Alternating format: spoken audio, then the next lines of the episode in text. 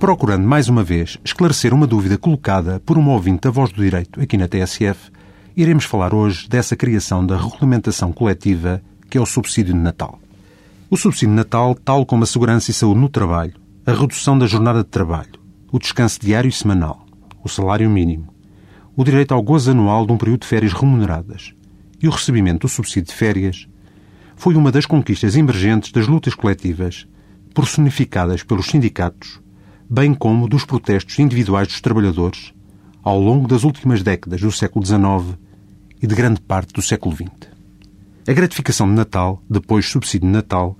veio a conhecer a sua consagração em sede dos acordos ou contratos coletivos de trabalho de alguns setores de atividade onde a capacidade económica das empresas e a força reivindicativa das associações representativas dos trabalhadores eram maiores,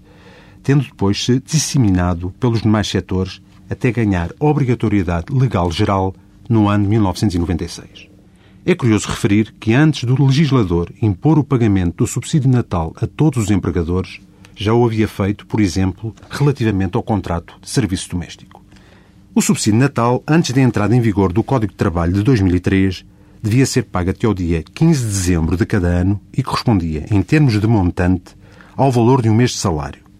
O que significava que, fora prestações como o subsídio de refeição, integrava a retribuição base, diuturnidades e todas as demais parcelas que constituíam a contrapartida do trabalho prestado pelo funcionário, como isenção de horário de trabalho, prémios, abonos e subsídios vários.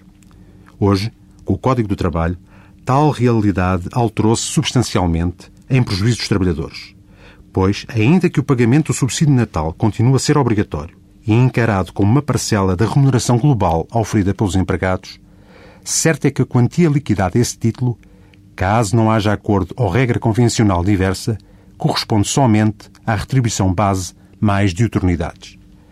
Se pensarmos em setores como o bancário, em que a remuneração base deixou de constituir o grosso da fatia do salário dos seus trabalhadores,